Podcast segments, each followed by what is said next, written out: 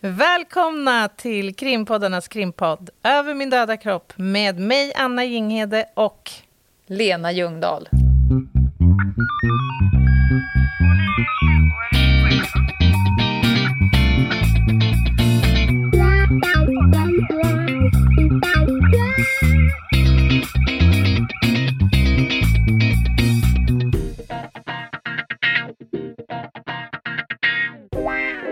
Nu kändes det bra igen. Skönt att ordningen återställd på något vis. Ja, nej men spaningen uteblev i måndags. Den kommer garanterat att komma tillbaka. Absolut. På måndag. Ja. Jajamän. Jag befinner mig just nu på ett hotellrum i Grebbestad. Mm. Eller Tanumshede. Jag har inte riktigt förstått skillnaden. Nej, det är ju diverse små godheter som ryms där på västkusten. Så jag tror att jag sover i Tanumshede, men jag föreläser i Grebbestad, men det är bara en grusplan däremellan. Om jag har förstått det hela rätt. Ja, det är så ytterpytte. Men jag tror att det finns, jag tror folktandvården finns i Grebbestad. Jaha. Den är jätteliten och satt. Ja, det är bra. En dag som denna. För nu ska vi prata knark. Ja, nu blir det knark igen.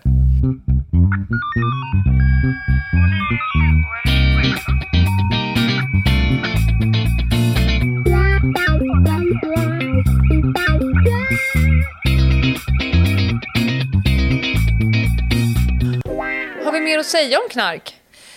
Alltså, det var min första tanke också. Har vi det? Men det har vi ju. Det insåg jag ju ganska snabbt. Och särskilt efter att du hade tömt en liten del av din briljanta hjärna så insåg jag att det finns mycket att ta av. Och det som faktiskt är lite intressant som jag har tänkt på, det är att efter förra knarkavsnittet vi gjorde så är det ju väldigt många som har hört av sig och önskat mer på samma tema. Mm. Det här är något som liksom alla har någon slags synpunkt och tanke kring, tror jag. Och kanske till och med känner någon som har fastnat i ett missbruk eller så. Jag ger mig på att ge en liten dagordning nu vad vi ska göra. Så folk får mental förberedelse. Du hör ju att jag är i utbildningsmode. Yeah. Men såna här saker som vi inte pratade om sist. Vad är egentligen en drog? Vem är egentligen missbrukare? Hur ser man på folk att de är påtända? Hur testar man vad de har tagit? Och så vidare. Det är sånt vi ska prata om idag. Mm. Ja, och ska vi börja från början? Ja, det kan vi göra. Jag skulle bara nämna, du berättar ju att du är i Grebbestad och jag kan för min del nämna att i Örebro verkar knarket flöda i detta nu. Mm-hmm. Nej, men vi har haft några incidenter här på senare tid av dödsfall bland annat. Drogrelaterade. Och det sker ju såklart alltid överallt i Sverige och resten av världen. Faktum är att drogproblemet anses vara enligt WHO ett av liksom den moderna tidens allra största folkhälsoproblem. Mm. Det här skördar ju enormt mycket problem och skada för människor. Där fick du precis en motkraft till de som vill legalisera det. Mm. De gör sig icke besvär. Nej, de kommer inte få ammunition idag. Nej, det kommer de inte få. Nej, men jag kommer sticka ut hakan och säga att det finns positiva saker med knark också. Ja, men vi kommer till det. Det gör vi. Men vi kanske ska börja den ändan som du var inne på. Vad är en drog? Ja, exakt. Alltså, du har säkert hört 100 definitioner. Jag känner till en av WHO. Och den innehåller 3 kriterier kan man säga. Och det är, vi pratar om en substans som ska vara beroendeframkallande, berusande och giftig. Det är liksom WHO:s definition. Sen finns det ju en massa andra. Man pratar om lätta eller tunga, legala eller illegala, narkotikaklassade eller inte och så vidare. Vad har du? Har du någon bra sån här definition? Alltså, du var inne på det från början. Det finns väldigt många olika definitioner av vad en drog är. Alltså, alkohol kan vara en drog. Narkotikaklassade preparat kan vara drog. Det finns en definition som säger att det antingen ska vara sinnesförändrande, just det. Beroendeframkallande eller narkotikaklassat eller alla. Men det finns lite olika definitioner såklart. Men det är ju lite förvirrande för att man pratar ju även om läkemedel som droger ju. Och jag vet inte riktigt vad din take är på det. Men för mig klingar begreppet drog, det klingar för mig något som är narkotikaklassat. Alltså på något sätt så förknippar jag ordet med någon slags beroende. Och det finns ju väldigt massa läkemedel som är narkotikaklassat. Ja men så är det ju såklart. Men ja, i alla fall. Alltså det beror på vad man använder för definition, men det finns ju helt klart läkemedel som är sinnesförändrande, beroendeframkallande och narkotikaklassade. Och enligt då den definitionen drog. Men ja, då funkar det ju. Det känns ju inte lika fult ett läkemedelsklassat. Jag förstår vad du menar. Men om vi ser till, det är lättare att definiera en narkotika. Det är lättare att definiera en drog. Då blir det lite snävare. Om vi ser till svensk lagstiftning så är det här ju då benämnts i narkotikastrafflagen. Ja. 8:e paragrafen. Kan man själv googla sig till. Men då säger man ju att det är ett läkemedel eller en hälsofarlig vara som har beroendeframkallande egenskaper eller euforiserande effekter. Alltså man får någon form av eufori. Eller varor som med lätthet kan omvandlas till sådana prekursorier, som man säger. Och, nu kommer det. Så först var det 3 eller. De ska vara beroendeframkallande, ska få eufori eller varor som kan bli sådana. Och av regeringen har klassats som narkotika.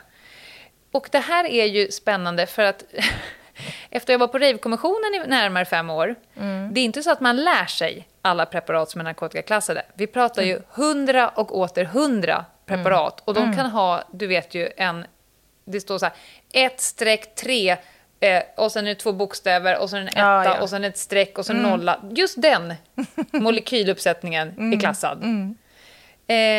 Till skillnad från doping. För doping är det så här, har den en viss egenskap så är det ett dopingpreparat. Även om inte just den här molekylära uppsättningen har blivit klassad. Men, och så är det i flera andra länder. Där klassar man liksom själva effekten men inte preparatet. Ja, för visst är det så att dopingpreparat regleras inte i narkotikastrafflagen?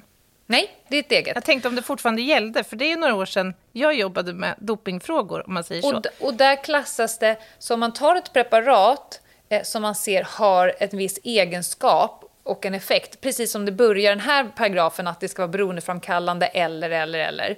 Där har man tagit bort det här och just det här preparatet ska också vara klassat. Det är därför det finns såna här research chemicals nu, att man har ett preparat och sen så är det någon liten kemist någonstans som flyttar en liten grej. Det är hopplöst. Och då blir det ju ett nytt preparat och då är det per automatik inte narkotikaklassat och lagligt tills lagstiftarna hunnit lagstift om just det preparatet också. Och det har varit på tapeten flera gånger att man ska ändra narkotikastrafflagen så att det gäller liksom att det har den här egenskapen och därmed olagligt, men vi är inte där. Nej, men och det medför ju en massa problem, inte bara det att många ungdomar bland annat kan knarka helt liksom lagligt, om man får säga så. Alltså det skickas ju och far såna här försändelser över våra gränser i en sån enorm hastighet så att jag tror inte människor fattar. Men det är också andra aspekter av det, och det är ju att för att de här preparaten ska kunna klassas så genomgår de ju också prövningar. Så det innebär ju också att individer tar droger som de egentligen inte vet hur de fungerar. Som också medför en ökad risk för dödsfall, bland annat.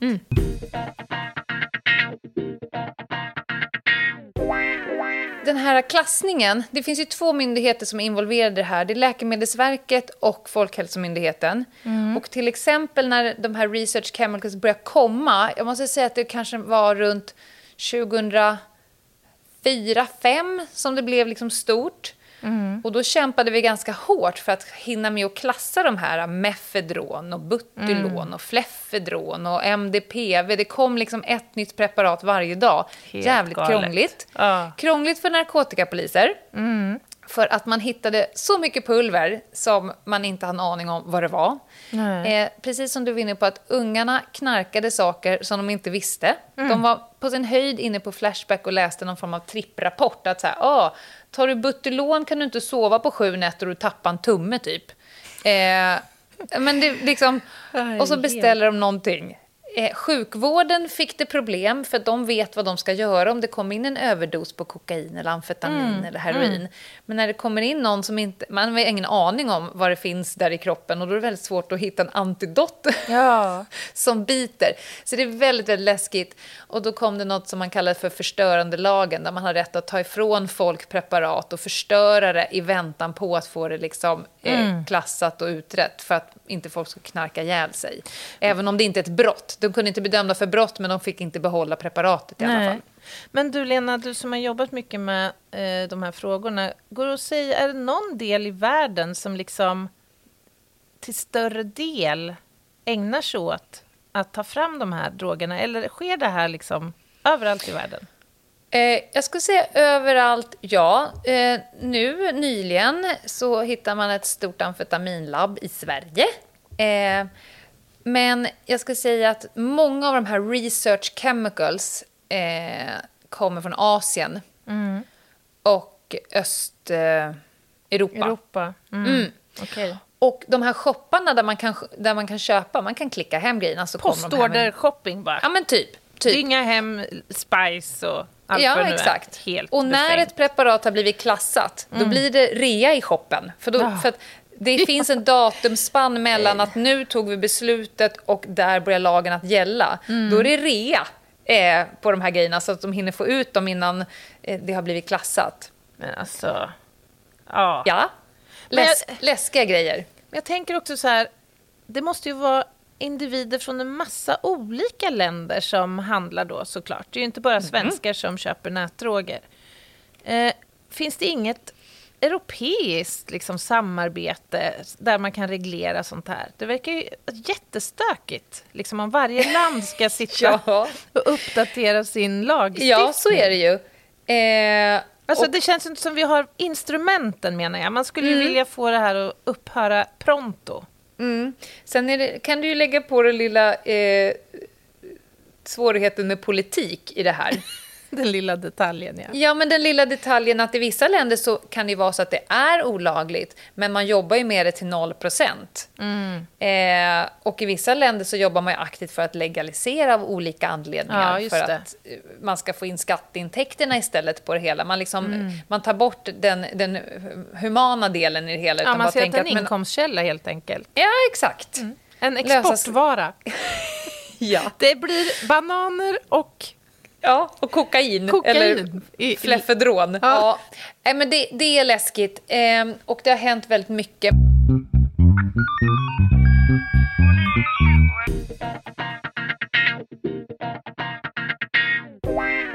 Det är lite känsligt, så här, vem är missbrukare och vem är beroende? Vissa vill ju kalla sig själv för så här, nej, jag är inte missbrukare, jag brukar bara. Men hur funkar det för dig? Alltså, vad tycker du själv är skillnaden? Och det ska man veta, att alla människor som knarkar någonting har väldigt starka åsikter om de som knarkar någonting annat. Så de cannabismissbrukarna, de ser ju väldigt mycket ner på heroinisterna. Det är de som är fulknarkarna. Medan heroinisterna tänker, jag använder i alla fall ett preparat. Jag vet att jag är missbrukare, jag använder ett preparat som är farligt för min kropp. Men om jag slutar så kommer min kropp återgå ganska bra. Medan de här pundarna som röker braj, de röker sönder hjärnan, och det gör de för gott. Så de blir ju dumma i huvudet. Så att alla starka åsikter om varandras droger. Ja, och jag tänker också att läkemedelsmissbruket har ju ökat ganska mycket. Och jag tänker att det tror jag är en form av missbruk som människor inte ens knappt känner till att de har. Alltså, om man går... Jag berättade ju i förra podden när vi pratade om knark hur jag fick en riktig cold turkey som du ska prata om lite senare. Alltså, jag skulle tända av... Ja. Efter att ha stått på ganska höga morfindoser för en ryggmärgsskada. Var det ditt snyggaste då? Fy fan, alltså, jag har aldrig varit så sjuk, tror jag. Någonsin. Nej, men, och då på något sätt så gick det upp för mig att fy fasen, alltså, vad det här tar på kroppen. Och hur, liksom, hur kemin kan förändra ens hjärna och fysik så snabbt. Ja, gud ja. Det är ju gift. Ja, precis. Det är ju det. Men ska vi försöka definiera lite grann då, när man är missbrukare och vad det handlar om? Jag hittade faktiskt en mening här hos anonyma narkomaner. Mm-hmm. Vem är missbrukare? Vem är beroende? De skriver så här. De flesta av oss behöver inte fundera särskilt länge på den frågan. För vi vet. Hela vårt liv och tänkande kretsar kring droger i en eller annan form. Hur vi skulle få tag på det och hur vi skulle använda det och hur vi skulle hitta det och hur vi skulle skaffa mer. Mm. Vi levde för att använda och använde för att leva. En beroende är helt enkelt en man eller kvinna vars liv kontrolleras av drogen. Mm. Vi är människor som är klona på en pågående och fortskridande sjukdom som alltid slutar på samma sätt. Fängelse, institution eller död. Ja, vad välformulerat. Verkligen. Mm. Och jag tyckte det var bra det här som nämns att det faktiskt är en sjukdom. För att beroendesjukdomar och missbruk, det är ju psykiatriska sjukdomstillstånd som det finns tydliga diagnoskriterier för. Mm. Men det slår mig av den där texten, den var väldigt gripande tycker jag. Du har ju träffat väldigt många narkomaner under dina år som polis. Mm. Jag har inte träffat lika många, men jag har ju varit på de här platserna där människor har dött av drogen. Och man kan ju verkligen konstatera att det här är ju verkligen så ruskigt på något sätt. För att drogen får ett sånt grepp om de här människorna. Så man förstår vilken enormt belastande tillvaro det måste vara att leva under ett missbruk. Mm. Ja, det är ju det. Såna här livsöden som man möter. Jag pratade om det tror jag förra gången. Om liksom varför de här må bra hormonsystemen helt sätts åt helvete. Så att sånt som vi som inte är missbrukare av droger klarar av att göra... Om du tänker så här, när du mår dåligt, när du har ångest, då brukar vissa saker slås ut. Då kan det bli svårt att somna. Mm. Om man mår riktigt själsligt dåligt. Mm. Man kanske tappar aptiten. Mm. Och sådär. Och det brukar ju gå över när man mår lite bättre. Ja. Men har man dragit sitt beroende så pass långt så att alla sådana funktioner är helt uppfuckade. Ja. Så du måste knarka för att kunna somna. För att kunna umgås med dina barn. För att kunna äta. För att kunna ligga. Du måste liksom knarka för att kroppen ska komma upp i så pass mycket må bra-hormon så att du klarar av det lägsta trappsteget på Maslows behovstrappa. Ja, men precis. Ingenting blir ju roligt. Nej. Liksom, längre. Det finns American Psychiatry. Vad har vi för någonting? Har vi liksom namnafasi idag? American Psychiatry, vad är det där du skulle säga? Association, APA. Vi kan kalla det för APA som det heter. De har 7 kriterier för om man har en beroendesjukdom, alltså kopplat till missbruk. Om 3 av dessa 7 kriterier uppfyllda inom en årsram så kan man klassas att man har då ett beroende. Och då är det att man har ett behov av att öka sin dos för att uppnå en ruseffekt. Och det har ju du upplevt till exempel med morfin. Been there, done that. Check på 1:an då på dig. Abstinensbesvär när bruket upphör. Check på 2 på dig. 2:an där, ja. Intag av större mängd eller intag under längre tid än vad du avsåg från början. Du hade inte tänkt att knapra morfin ett år efter. Nej. Olyckan, utan du helt enkelt stretchar ut att jag tar lite längre. Varaktig önskan eller misslyckade försök att minska intaget, helt enkelt att du inte kan sluta. Betydande del av ditt liv ägnas åt att skaffa, konsumera eller återhämta sig. Och det är ju det de gör. De skaffar, de petar i sig och sen så är det en återhämtning och någonstans när återhämtningen börjar landa, då börjar de skaffa. Vilket liv. Det tar tid. Viktiga sociala, yrkesmässiga och fritidsmässiga aktiviteter försummas. Dålig på ditt jobb, dålig på din skola, dålig relationer. Och sen den sista då, fortsatt användning trots att du har kroppsliga eller psykiska skador. Du bromsar inte när du får tråkiga effekter. Jaha, okej, då förstår jag. Ja, nej, precis. Kroppen börjar ta skada, själen börjar ta skada. Du känner så här, nej jag fortsätter. 3 av 7, då kan du ha en beroendesjukdom. Kopplat till missbruk. Just det. Och detsamma gäller ju faktiskt för missbruk. Själva missbruksdefinitionen också. Man brukar skilja på det, vet jag. Och jag kan inte de kriterierna så här rakt upp och ner. Men det bygger på lite samma principer. Alltså man tittar på hur påverkar hur påverkas ditt liv av ditt bruk av den här drogen? Hur funkar det i skolan? Hur funkar det i arbetssituationen? Och fortsätter du att missbruka trots att du får problem i skolan eller på jobbet eller i hemmasituationen? Och har du begått kriminella handlingar som en del av ditt bruk och sådär? Men det är lite samma princip. Så att det finns ju väldigt uppstyrt idag diagnoskriterier helt enkelt. Vilket ju är jättebra, för det innebär ju att de här människorna som söker vård och hjälp eller tvingas till vård faktiskt ganska mycket lättare idag kan få det än för ett antal år sedan.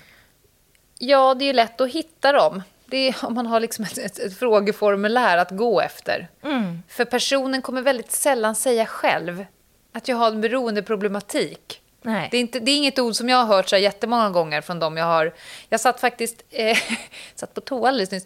Och då började jag räkna så här, vänta, fem år, snitta 4 pass per vecka.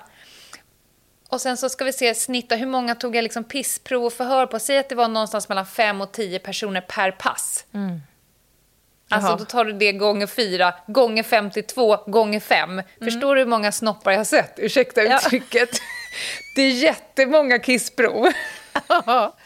Ja, det är några liter så att säga. Ja. Det är det. Och det är väldigt sällan jag hör en person som säger, vet du vad Lena, jag tror att jag har en beroendeproblematik. Nej, det gör de ju inte. Men däremot så har jag hört, och det är ju ofta när de här människorna har varit i abstinensfas, att de mår så jädra dåligt och uttrycker att de skulle kunna göra vad som helst för att inte må så dåligt. Mm. Det har vi ju varit med om. Men det de gör för att inte må så dåligt är att peta i sig mer sen. För att då försvinner ju smärtan. Ja, men den gör ingen långsiktig plan, men den funkar ju.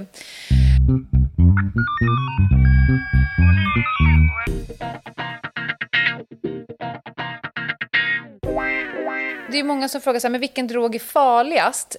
Och det finns ett rätts-PM från 2016, det är faktiskt uppdaterat nu 2019, där man går igenom farlighetskriterier för de olika drogerna för att kunna liksom urskilja vad det som gör en drog farlig och vilken är farligast. Och då finns det en massa olika farlighetskriterier för varje preparat då. Och då är några av kriterierna till exempel hur stor är risken att bli beroende. Det finns ju preparat som är så jävla beroendeframkallande så du nästan åker dit på första gången. Och det handlar väl egentligen om förmågan att dra igång dopaminsystemen i hjärnan och hur mycket dopaminsystemet liksom triggas egentligen. Till exempel kokain är en sån drog. Sen så har vi ju hur giftig drogen är. Sen har vi hur stor risk det är för kroppsliga sjukdomar och skador. Om man kan se heroin till exempel, tar du ett jävla korn för mycket så kan du få överdos och dö. Det är ju farligt. Men om du inte dör av heroin och slutar med heroin så är kroppen ganska fantastisk på att liksom reproducera sig själv och, liksom skademinimera och fräscha upp. Så på så sätt så är ju cannabis värre, för du röker sönder delar av hjärnan och hjärnan är tyvärr lite taskig i det här fallet för den återskapas inte, så det du har rökt bort, det är borta. Ja, du blir inte smart av cannabis, så är det. Nej, det blir du inte. Men jag måste bara kroka i där, är inte det här på gott och ont, Lena? Att kroppen är så här fantastisk. För att jag tänker också på, du har träffat dem och jag har träffat dem när jag har jobbat som ungdomspolis. De här, och jag tänker främst på unga tjejer som börjar ta piller. Och i värsta fall Subutex, syntetiskt heroin. Och de är jättefina och snygga. Det syns inte på utsidan. Alltså de tar inte fysiskt liksom skada. För att kroppen liksom hela tiden lyckas, som du säger, anpassa sig till det här. Så de kan ju flyga under radarn ganska länge innan de faktiskt fångas upp av systemet. Vilket är ju lite olyckligt, får man säga. Ja, dels är de ju jävligt svåra för narkotikapoliserna att hitta. Dessutom är tjejer ädrigt duktiga på att ljuga och manipulera. De klarar sig, de glider snett vänster ur situationen jämt. Och dessutom så ligger det ju inte i deras vågskål om huruvida jag ska göra eller inte. Skulle de veta att du kommer liksom inom 6 månader vara tandlös och ful som stryk, inte vet jag. Det kanske skulle hjälpa i alla fall några att hitta ett incitament att låta bli. Alltså de här amerikanska mugshot-bilderna, eller de här du vet som sitter på baksidan av ciggpaket. Jag säger go for it, säger jag. Ja. Oh, gud. Vem vill ha parodontitis gravis, ett komplikata, när man är 14, Lena? Det vill väl ingen. Vad är det, en pizza? Vi går vidare. Sen så har vi då risk för social insufficiens. Hörde du att jag nailade ordet? Ja, härligt. Det är alltså att dina sociala kontexter blir bajs. Mm. Vad innebär det då? Och det tycker jag är bra att de har med som ett farlighetskriterie. Mm. Att du förlorar relationer. Mm. För det skadar människor. Det vet vi ju. Ja, gud ja. Och sen så risk för oberäkneliga effekter. Kan du tänka dig något sådana? Snackar vi beteendemässiga effekter? Om du tänker att du läser att någon har typ försökt stoppa ett tåg. Mm. Ja, men jag fattar. Eller tror att hen kan flyga. Det är en oberäknelig effekt som är ett farlighetskriterie för vissa droger. Ja, det typ låter... ketamin kanske. Sen har vi potential för strategisk användning vid genomförda brott. Den punkten är ju helt ägnad åt rohypnol. Och det har vi pratat om i rånavsnittet, tror jag. Att det är väldigt vanligt att man petar i sig roppar när man ska begå... Ja, just det. Liksom. Det är en typisk brottsdrog. Allt från våldtäkt till grovt rån. Men kan du läsa om den där meningen? Potential för ett strategiskt användande vid genomförande av brott. Alltså att man tar drogen som en push i att utöva ett brott mot någon annan. Det är en del av brottsplanen att jag ska ta rohypnol för att... Ja, men... Eller jag ska ge dig rohypnol för att du blir så lätt... Ja, det var det jag tänkte på, om det inryms där. Våldtäktsdroger och sånt. Ja, jag förstår. Nästa punkt hör ju också dit. Risk för utlösande av våld. Vissa droger är ju sådär så att personen... Jag vet inte om de har försökt slåss med någon gång som har tagit någon konstig drog. Yeah. Där man tänker, det var det bedrövligaste, vilken kraft. Ja, och sen känner de ju ingen smärta. Nej. Alltså det biter ju inte heller. Nej. Ingenting. Ingen gåshals. Inget tjuvnyp. Ingen pepparspray. De tittar på som att så här... Ungefär som Baloo när Mowgli står och boxar i magen. Ja, lite så. Ja. Kom an då, säger man. Och de bara, nej, jag känner ingenting. Det är besvärligt. Alltså jag var med om, jag tänker på ett förföljande. Låt oss prata i termen biljakt, som ett begrepp som de flesta förstår. Ja. Det gick över stockar och sten och gatorna, eller vägarna. Det började med motorväg och slutade med, du vet, lilla grusvägen. Och det gick fort. Och så säger vakthavande, ni har det är en återvändsgränd längre fram, så ni kan slå av på hastigheten. Ja, mycket riktigt, den här som vi efterföljer går av vägen och slår runt. Alltså, vi snackar några varv. En voltning. Ja, en riktig voltning. Och vi tänker, då är det här klappat och klart nu. Vi ska gripa hen och köra in hen till våran arrest, helt enkelt. Men nej, han ville inte det. Det var en han i det här fallet. Ja. Han ville inte det, utan tvärtom. Möter oss med ett sånt jädra, liksom, en sån nivå av våld så att man ut med en kanyl, liksom, så här, måtta efter den. Och sen var det brottningsmatch. Han är skadad högt och lågt och blodet sprutar, men nej då. Ja, men det är ju någonting med det där. Hur jävla många trafikolyckor har man inte varit när det är någon gammal pundabil med 17 lastpallar på taket och det är koppar grejer, och så gifflarna och haribonapparna och dildosarna som bara sprutar runt den här bilen. Och det finns fan i mig ingenting. Svensson semester på vilken camping som helst. Ja, jo, för sig. Och ut kommer Berit och Gunnar. Nej. Jag försökte måla upp en riktig tjackis. Ja, jag förstod det. Och sen har den voltat 400 varv och det slutar med att den touchar någon super liksom ny SUV som har alla säkerhetssystem. Och pundan, den glider ut och typ fan börjar steppa. Ja. Inte en skråma. Medan familjen som sitter bältade efter en konstens alla regler, typ så här, alla fötter och alla armar är av. Man bara, vad är det ens? Varför är det så i världsordningen? Ja, det är jättemärkligt. Ja, det är att de är så jävla lelösa. Så att... ja, men ja, kanske att det är så. Men också mycket det här tror jag att inte ha liksom sina alltså, känslor intakta och upplevelser, om man säger så. Det var fint sagt. Smärtupplevelser och riskmedvetande och allt det här. Men det är som att de står över även de fysikaliska lagarna. Ja, lite så faktiskt. Ja. De gör ju inte det, de får ju skador liksom. Men det är som att motivationen att möta med våld är högre än hos andra. Mm. De tittar ner på och säger, jag har femur av. Ja, det skiter jag fortsätter springa. Jag har fortfarande ett ben och joggar fram på. Jag går vidare. Verkan i ytterst små doser. Vi pratar ju typ så här fentanyl, heroin för den delen. Det finns ju preparat som man inte latchar med när det kommer till doseringen. Nej, verkligen inte. Och det här är ett vanligt skäl för överdos. Det är ju när de har jobbat upp liksom dosen till en viss nivå. Mm. Och sen har de kanske fått krypa in för avkärning ett par månader eller någon annan anledning som gjorde att de inte har kunnat peta i sig. Mm. Och sen så påbörjar de med samma nivå som de sist hade. Med, Eller för den delen de här som kommer över gränserna som är svårdoserade. Som man inte vet hur de ska doseras riktigt. Livsfarligt. För att inte tala om de här nya skitdrogerna. Det är ingen som vet vad det är. Så då vet du inte hur du ska dosera det ändå.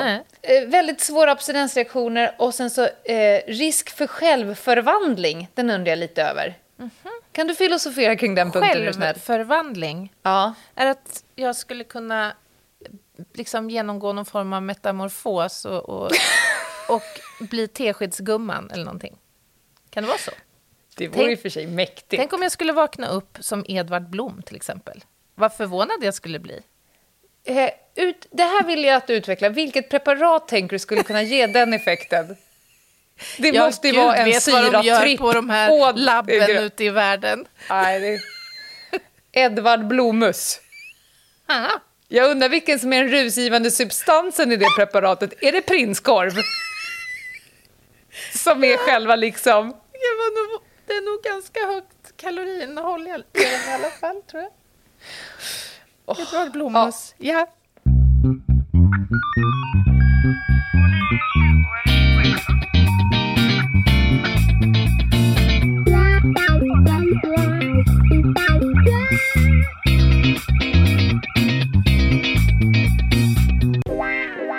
När man hade summerat det här, alla de här farlighetskriterierna och tittat på liksom de stora preparatgrejerna, då kommer ju då drogpraxisgruppen i HD kommer fram till att så här ser det ut.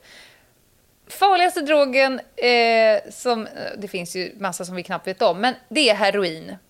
Om man då kopplar ihop alla de här kriterierna som vi såg, som jag precis pratade om. Mm-hmm. Och det har ju väldigt mycket att göra med abstinensen och risk för överdoser och giftigheten och så.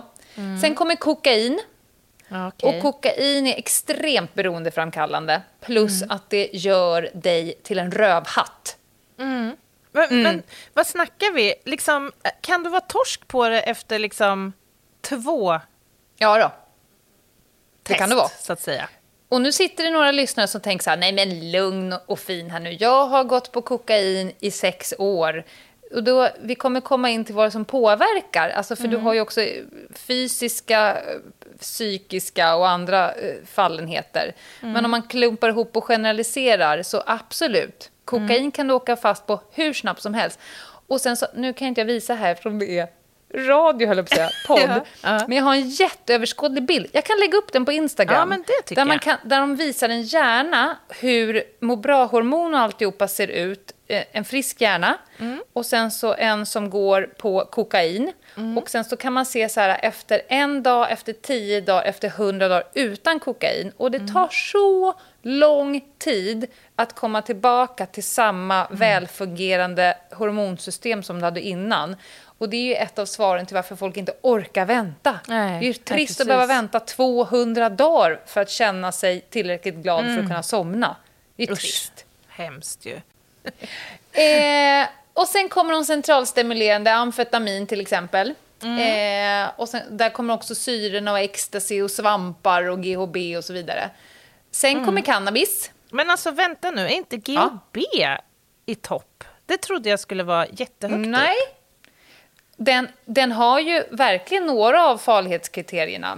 Men liksom för få för att komma högre upp än de andra. Mm. GHB, de är ju riktigt läskiga, de överdoserna. Verkligen. Och de kan ju gå från sovandes. Mm. De kan ju vara så att man har nästan en död person som ligger framför sig. Som sen är uppe och slåss för livet. Alltså slåss så som en 4-åring som vägrar sätta på sig overallen. Så mycket slåss. Ja, när man får kalla in insatsstyrkan. Ja, för allväderstövel ska på. Ja. Bävernylons overallen. Nej, men, och sen tillbaka till döende. Mm. Jävligt jobbigt att göra med. Det är oftast då ambulanspersonalen vill att man åker med. Ja, precis. Ja, och framförallt så tänker jag att det är ju en sån enormt liten dos som krävs liksom för ruset. En kapsyl. Och så lätt att överdosera. Mm. Hm. Ja, intressant. Och billigt, ja. Och cannabis. Och sen så längst ner kommer benzodiazepinerna. Och där har vi ju väldigt många av våra läkemedel. Ja, just det. Tabletterna för sömn och oro och ångest och så vidare. Mm. Men jag tycker inte vi ska underskatta dem. Jag har träffat på människor som mår riktigt dåligt av att vara i sånk på dem. Ja, och framförallt så är ju problematiskt det här. Alltså att det blir något i när det inte krävs så mycket för att få tag i drogen. De här som får förskrivet, som doktorshoppar, som går till 4 olika läkare och får 4 olika recept. Mm. Alltså så att staten liksom sanktionerar på något sätt ett missbruk. Mm. Då är det väldigt lätt att ägna sig åt det här missbruket år ut och år in. Och desto svårare att ta sig ur det. Ja, kanske. Förut föreläste jag ju på läkarlinjen. Mm. De hade en lektion som handlade just om droglära för blivande läkare. Mm. Alltså inte om själva preparatet, för det vet ju de själva varför de skriver ut dem. Men att få den andra sidan av det. Att var tar det här preparatet vägen? Mm. Varför säljs det på gatan? Vad händer? Så att man ska försöka motverka förskrivningen av vissa saker. Men ja... Jag vet inte om de har kvar det. Jag är inte där i alla fall längre. Nej, jag vet. Men det var en viktig diskussion liksom att ha med dem. Att det här preparatet finns ju av en anledning. Det är ett jättebra läkemedel för någon som har ångest. Verkligen. Eller närmar sig en psykos på grund av sömnbrist och behöver det här preparatet. Men ni ska också veta vad det också kan användas till.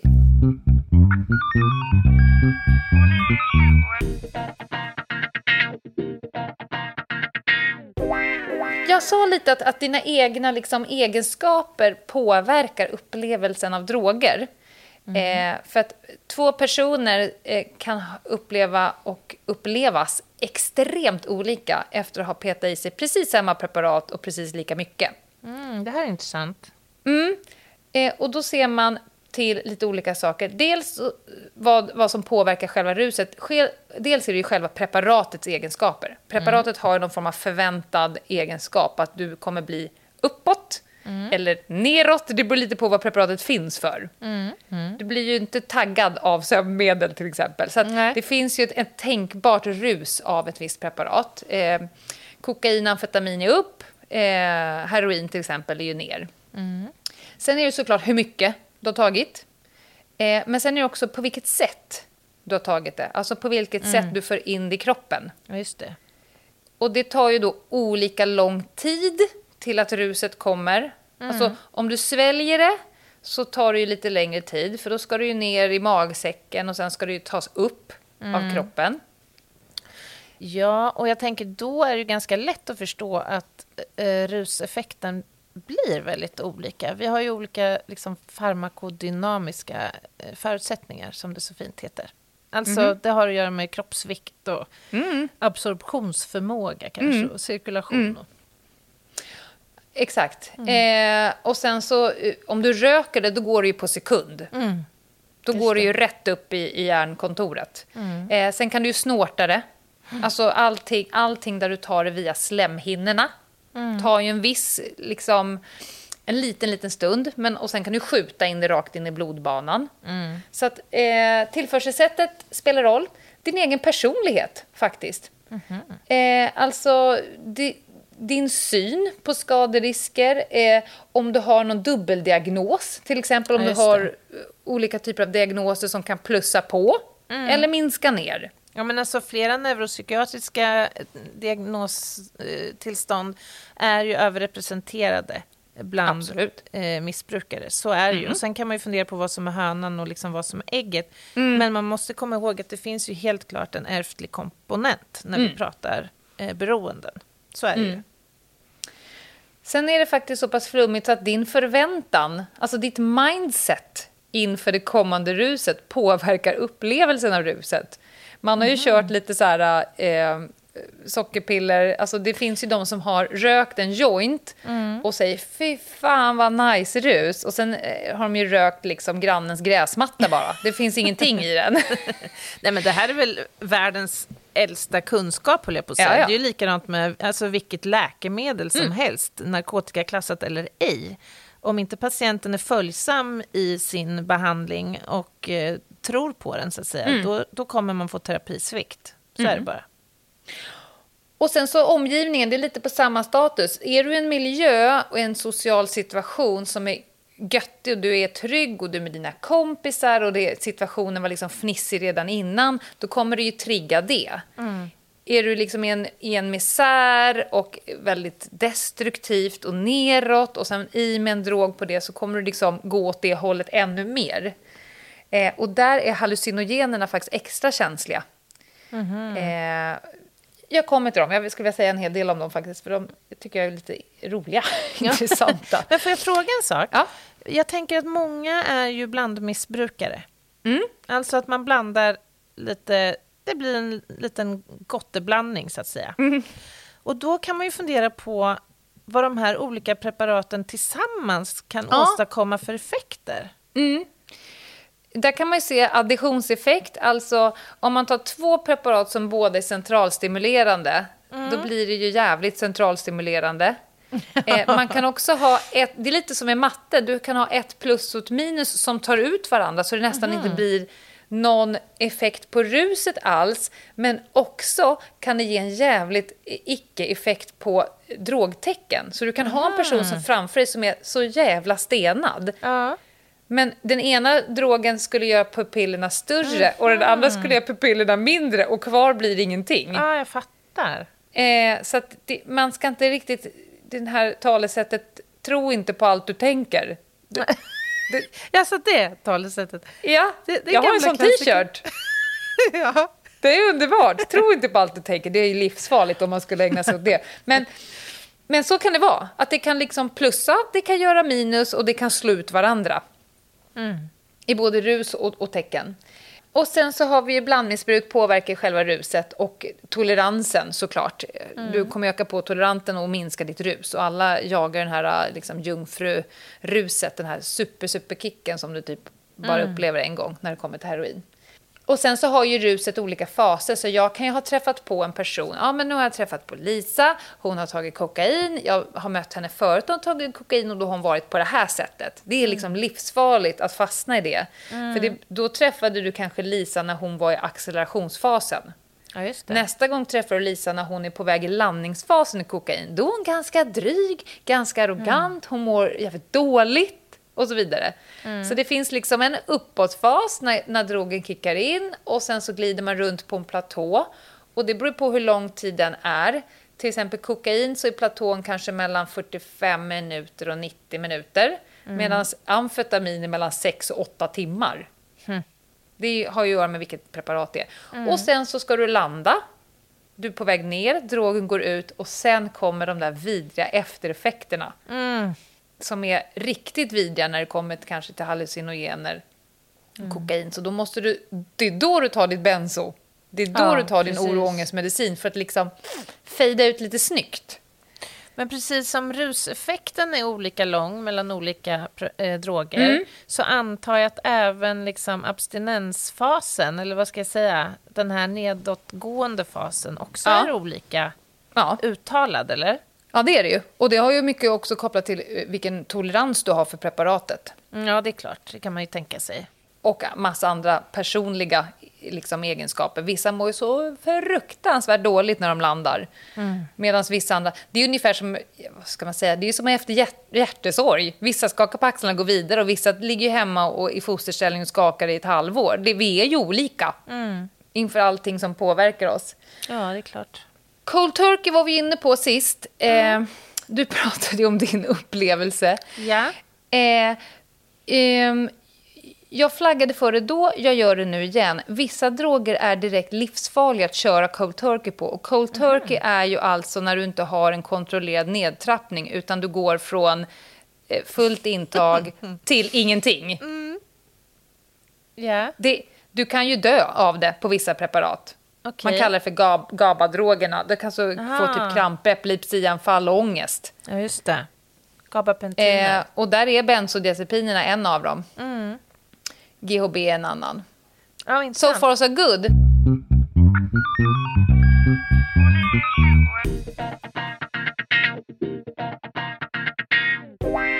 Jag lovade att säga lite bra saker om droger. Alltså, nu har jag suttit jag har ju sett väldigt många snoppar, eller på att säga. Ja, och snippor med. Ja, rent anatomiskt är vi byggda lite olika. Så att man ser ju inte lika tydligt där. Du tänker så. Ja. Då håller de ju sin egen burk och kissar i burken. Ja, men, och jag tänker vi kanske ska nu förtydliga för nytillkomna lyssnare vad vi alltså pratar om.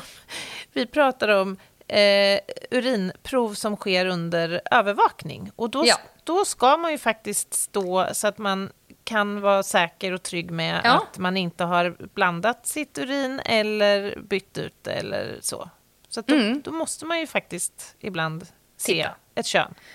Ja, och för jag sätter ju faktiskt folk kissar i en burk och sen drar jag upp kisset i burken och så sprutar jag ner det i en långt provrör.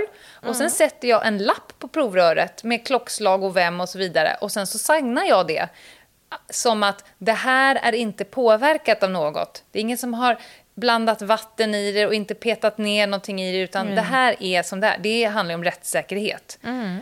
Och då är det jättemånga människor som har jättesvårt att kissa när det står en sur polis bakom och glor. Och då det kan man ju förstå faktiskt. Ja, verkligen.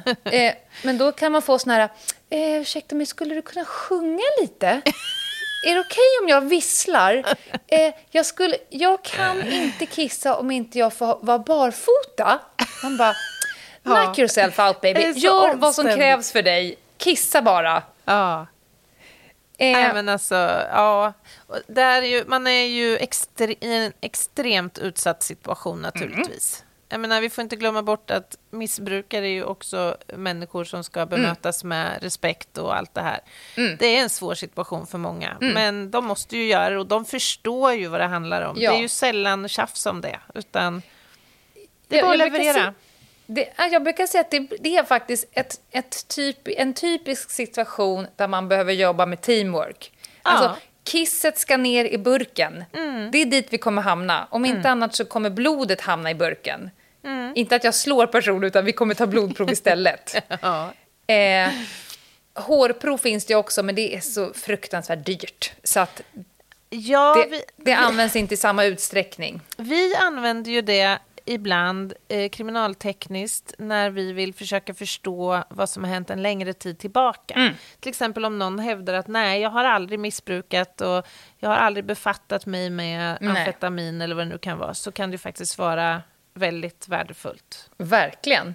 Men om du tänker att man tar 10 prov per arbetspass, nej, men det 40 i veckan inte. Och det behövs ju statsskulden. Inte nej, och det är ju onödigt, för att då handlar det ju ofta om att styrka ett eget bruk. Ja. Och det kan man ju göra lätt med urin eller blod. Och när vi ändå är inne på det där urin och blodprov. Vissa preparat syns bara i det ena och inte i det andra. Och vissa missbrukare vet det här. Så då säger de så här, åh nej, jag kan inte kissa, du får ta blod. Man bara, glöm det kakan, det blir piss idag. Du kommer att kissa till slut. Jag kan hålla dig 6 + 6 timmar. Inom 12 timmar har du kissat på dig och då ska jag fånga dropparna när de kommer. Ja. Och vice versa. Vi kör ju, eller när jag jobbade på RAV-kommissionen, ofta snabbtest. För det som händer med urinprov och blodprov är att man gör de här provrören och så skickar man då till RMV, Rättsmedicinalverket.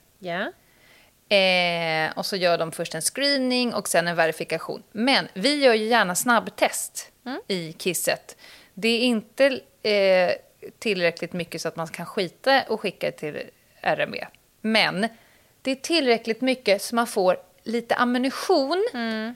För när man har att göra med en förälder som säger nej, han knarkar inte. Mm. Det blir en väldigt svår förhörssituation. Och framförallt blir det svårt att förmå föräldern att gå rätt in på behandling med det här barnet. För de förnekar. Så. Och då bör jag kunna göra ett snabbtest och säga så här. Fast ändå till 98% säkerhet så kan jag säga att Kalle här har tagit amfetamin och ecstasy. Då får man liksom med sig föräldrarna på köpet. När vi pratar lite drogtecken och symptom.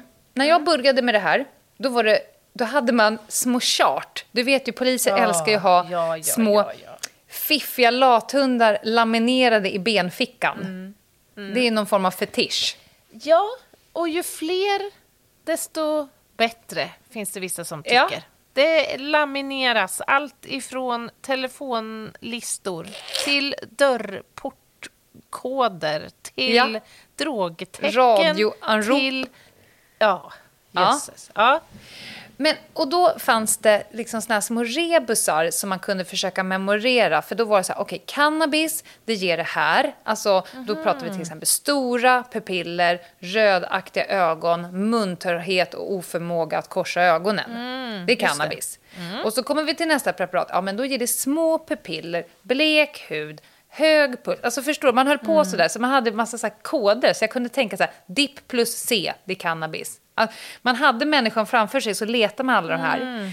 Men med inträde av så fruktansvärt många droger som ger som ett kaleidoskop av tecken så kom svensk polis och alla personer som jobbar med narkotika till slut på att vi skiter i det där. Utan man tittar på personen och så tittar man så här, du har tecken som inte är rimliga för mörkret vi står i, eller du står helt still men har en orimligt hög puls. Sen vad det är för preparat, det är skitsamma här i stunden. Ja, du har nystagmus, du ska inte ha det. Och det är ju då ofrivilliga ögonrörelser. Och det här med drogtecken och symptom, varför är det viktigt? Jo, det är jätteviktigt, för det är nästan det och enbart det som man bygger skälig misstanke på när det kommer till eget bruk. Det är väldigt få personer som säger direkt så här, jag har knarkat. Nej, men det är ju det. Och sen är det ju, ja, men det kan ju vara att man tidigare har lagförts för det till exempel, eller förekommer med misstankar. Men sen är det ju det här med platsen man är på. Alltså, det är ju, och men allt det, är ju centralt. Det där är ju liksom stödgrejer. När jag föreläser om det här på polishögskolan så säger jag, bara för att du vet att människor brukar knarka kan du inte sopa in den på pissprov. Nej. Men det är en anledning kanske att prata med personen. Men sen om du då ser pupillerna eller att käkarna går som tok eller att fingrarna spelar och så vidare, då är det skälig misstanke om narkotikabrott. Sen finns det ju andra anledningar till varför kroppen kan se orimlig ut. Du kanske precis... Ja, det ska gudarna veta. Ja, men... Det, alltså, oj, du har en stor och liten pupill. Vad har hänt? Ja, när jag precis varit på ett sjukhus och får droppar. Ja, men det låter rimligt. Vad har det varit? Och så får man liksom prata med personen och bara så här, nej, jag tror på dig. Man har alltså, ju blivit lurad någon gång, antar jag. Jag får höra ibland, för jag har ju ett litet, eller det jag har ju för sig blivit av med nu, men jag har haft ett litet beroende. Och det har handlat om clear eyes. Du vet, såna här ögondroppar som gör ögonvitan så här krispigt vit och härlig. Skälig misstanke. Ja, precis. Och då, så fort jag ber någon köpa med det från USA, då är det någon som ska vara på mig och säga, är det för att du ska dölja dina röda haschögon? Typ. Ja. Men är missbrukare så förslagna? Ja. Så att man håller på så här? Ja. Jag har hittat så många clear eyes i mina dagar. Sant? Gärna i samma ficka som rislapappret. De bara, nej, jag tycker bara fint med vita ögon. Man bara, nej. Jag går inte på den.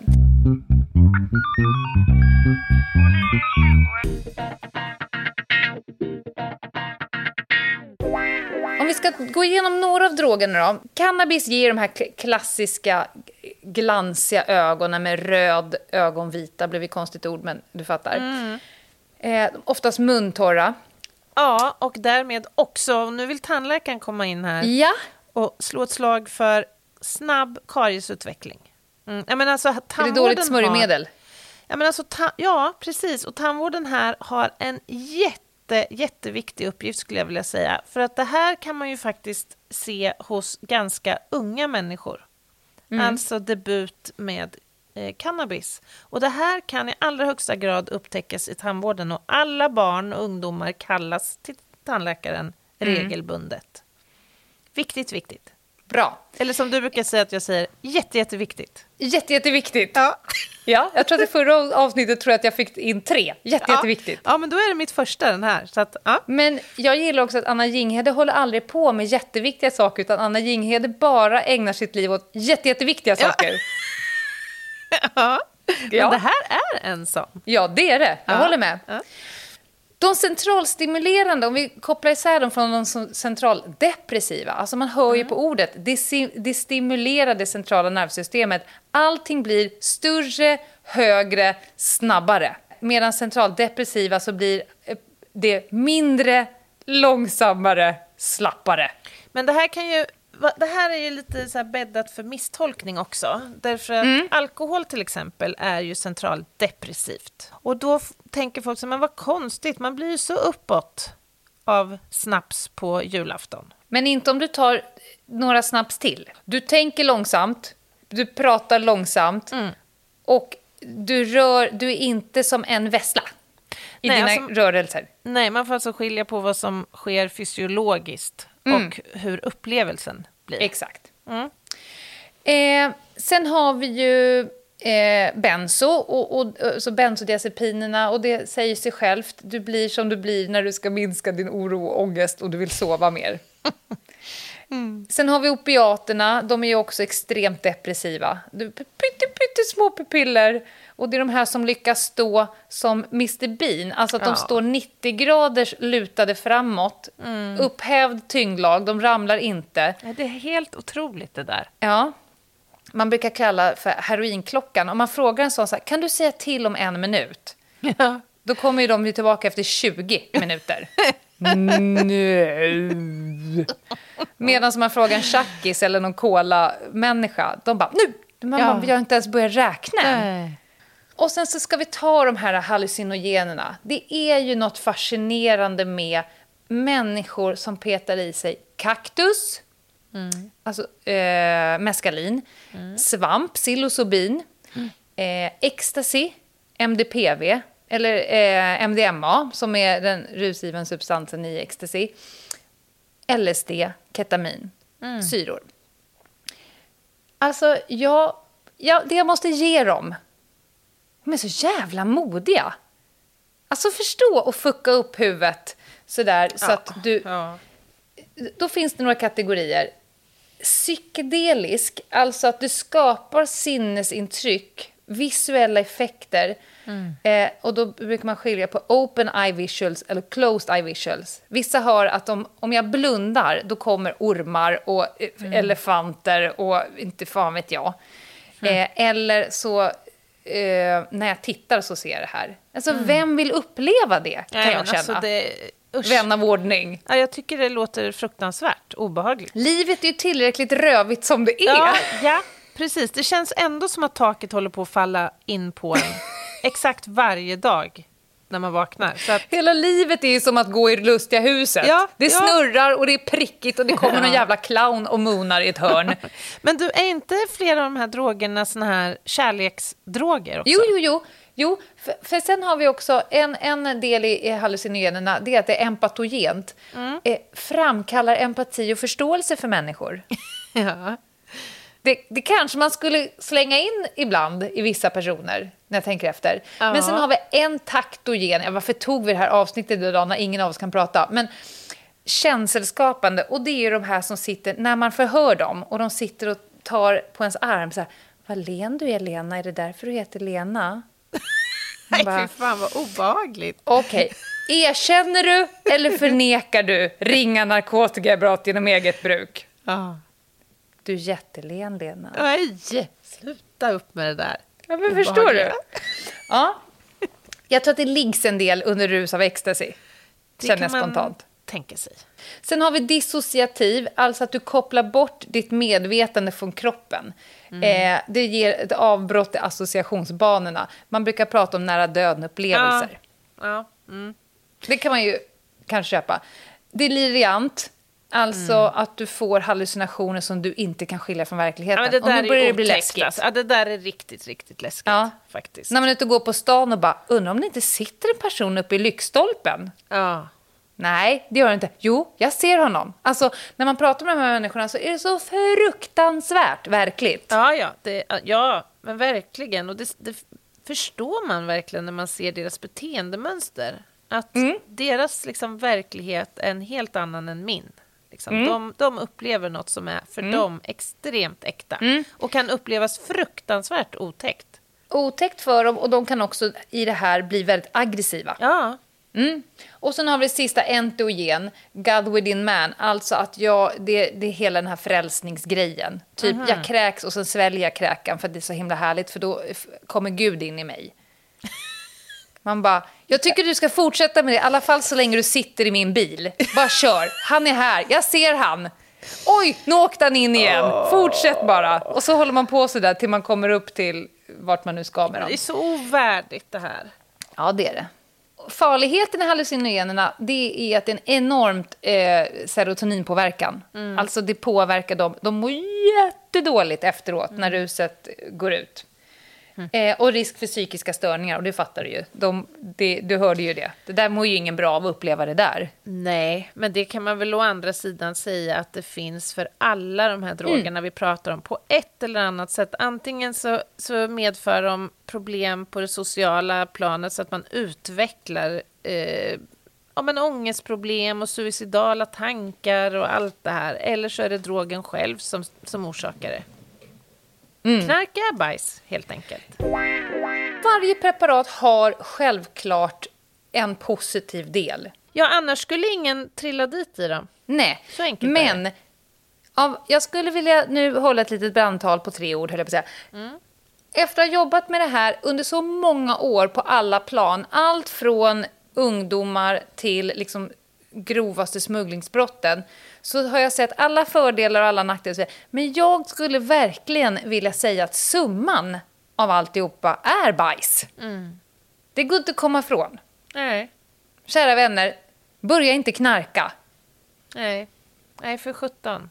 För då kanske du måste stå och vissla och visa din snopp för någon. Om inte annat så vill du inte det. Ja, men jag tror att alla i polis-Sverige och polisvärlden kan skriva under på att alltså efter några år bara ute på gator och torg, alltså i ordningspolisverksamhet, och man har träffat många av de här människorna, så kan man bara konstatera att det här är bara ett jävla röv, jag vet inte, hatteri, ett rövhatteri. Det är bedrövligt illa vad det ställer till med. Vet du hur mycket missbruket kostar svenska staten ungefär? Jag har sett siffror vad en manlig amfetaminist kostar staten per år, men jag kommer faktiskt inte ihåg. Alltså jag försökte hitta en siffra för jag tyckte det skulle vara intressant att veta. Ja. Och den enda jag hittade är liksom över 10 år gammal, den är från 2008, och jag kan ju tänka mig att den har ju inte minskat. Nej. Då pratade man om 24 miljarder kronor. Kan absolut stämma. Alltså, förstår du vad det här orsakar? Och då pratar vi ju sjukvård och allt det här. Alla kostnader för individen och samhället. Och just lidandet är ju det som är svårt att sätta en prislapp på. Ja, det går ju inte. Och det är väldigt många människor som missbrukar, när man pratar med familjen. Missbrukaren ser inte det här själv. Men familjen som förlorar en person till knarket, den långsamma glidningen där någonting annat tar över makten över en familjemedlem och hamnar i klorna på ett missbruk. Och i det här fallet tror jag inte det spelar en roll om det är narkotika, spel, sex, jag vet inte, träning. Vad. Ja, eller men att förlora en familjemedlem till en missbruksproblematik. Mm.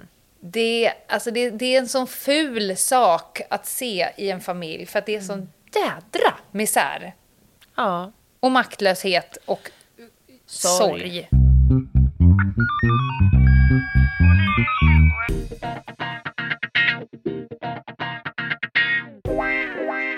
Ja, men jag tänker så här. Nu har vi ju liksom listat ut vad det är att vara beroende. De här kriterierna.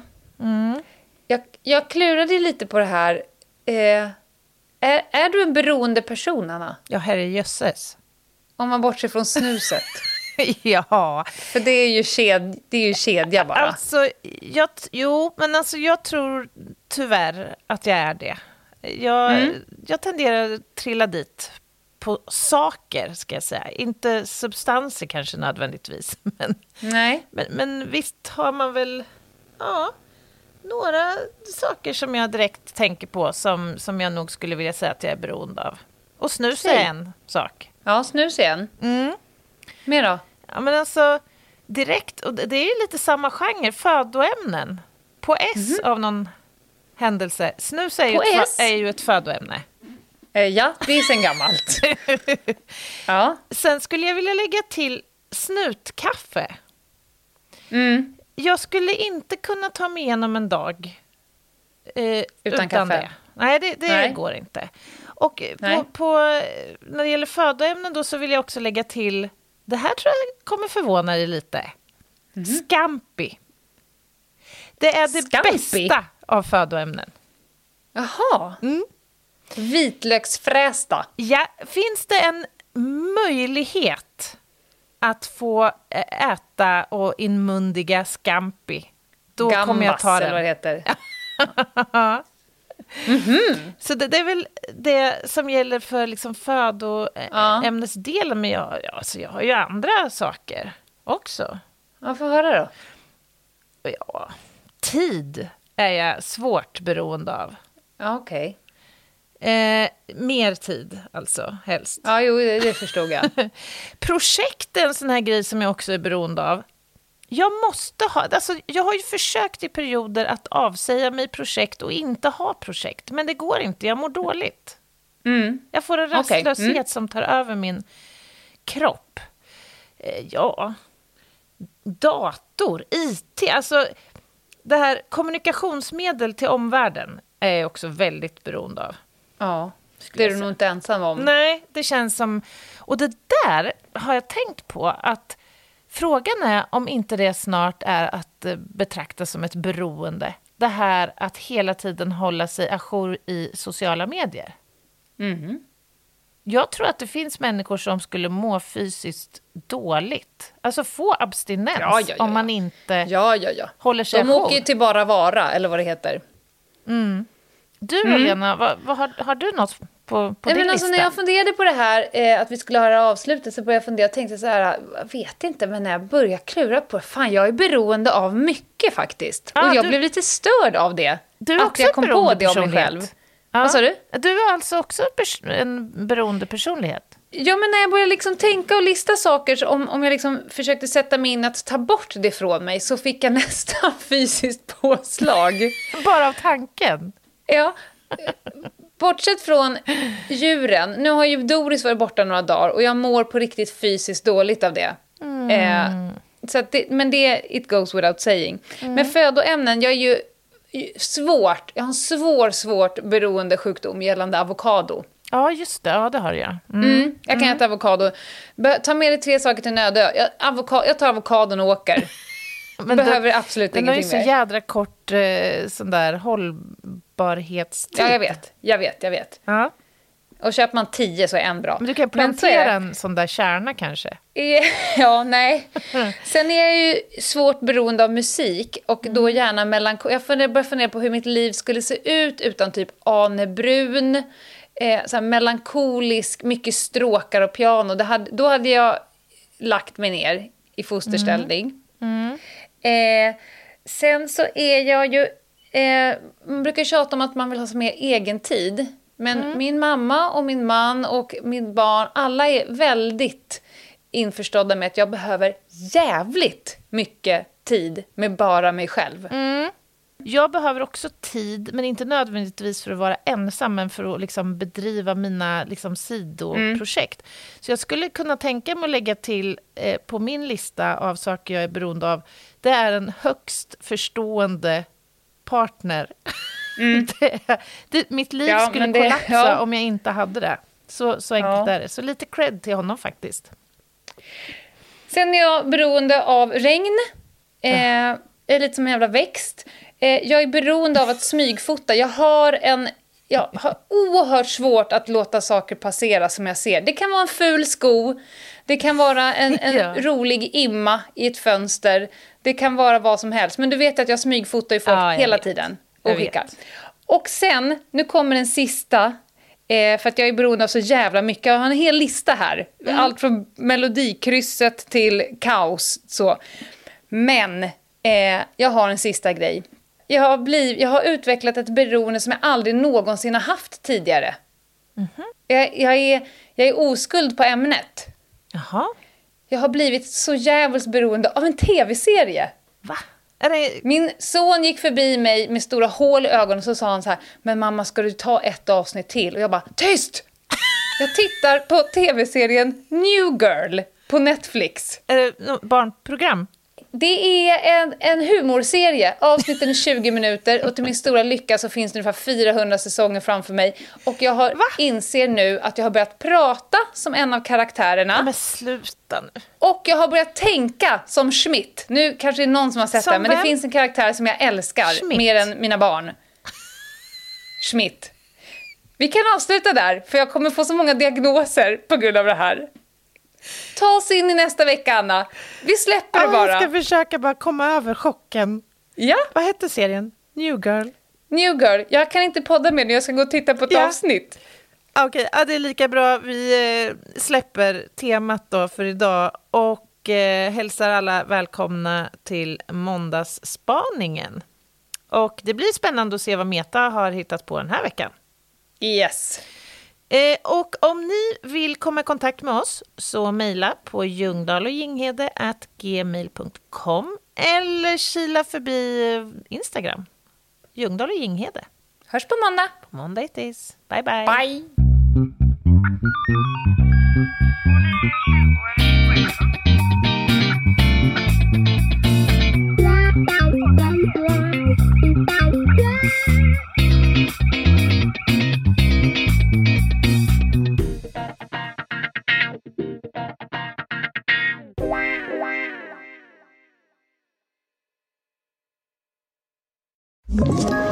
Ett poddtips från Podplay. I podden Något Kaiko garanterar röskötarna Brutti och jag Davva dig en stor doskratt. Där följer jag pladask för köttätandet igen. Man är lite som en jävla vampyr. Man har fått lite blodsmak och då måste man ha mer. Udda spaningar, fängslande anekdoter och en och annan arg rant. Jag måste ha mitt kaffe på morgonen för annars är jag ingen trevlig människa. Då är du ingen trevlig människa, punkt. Något Kaiko, hör du på Podplay. Därför är gardinerna.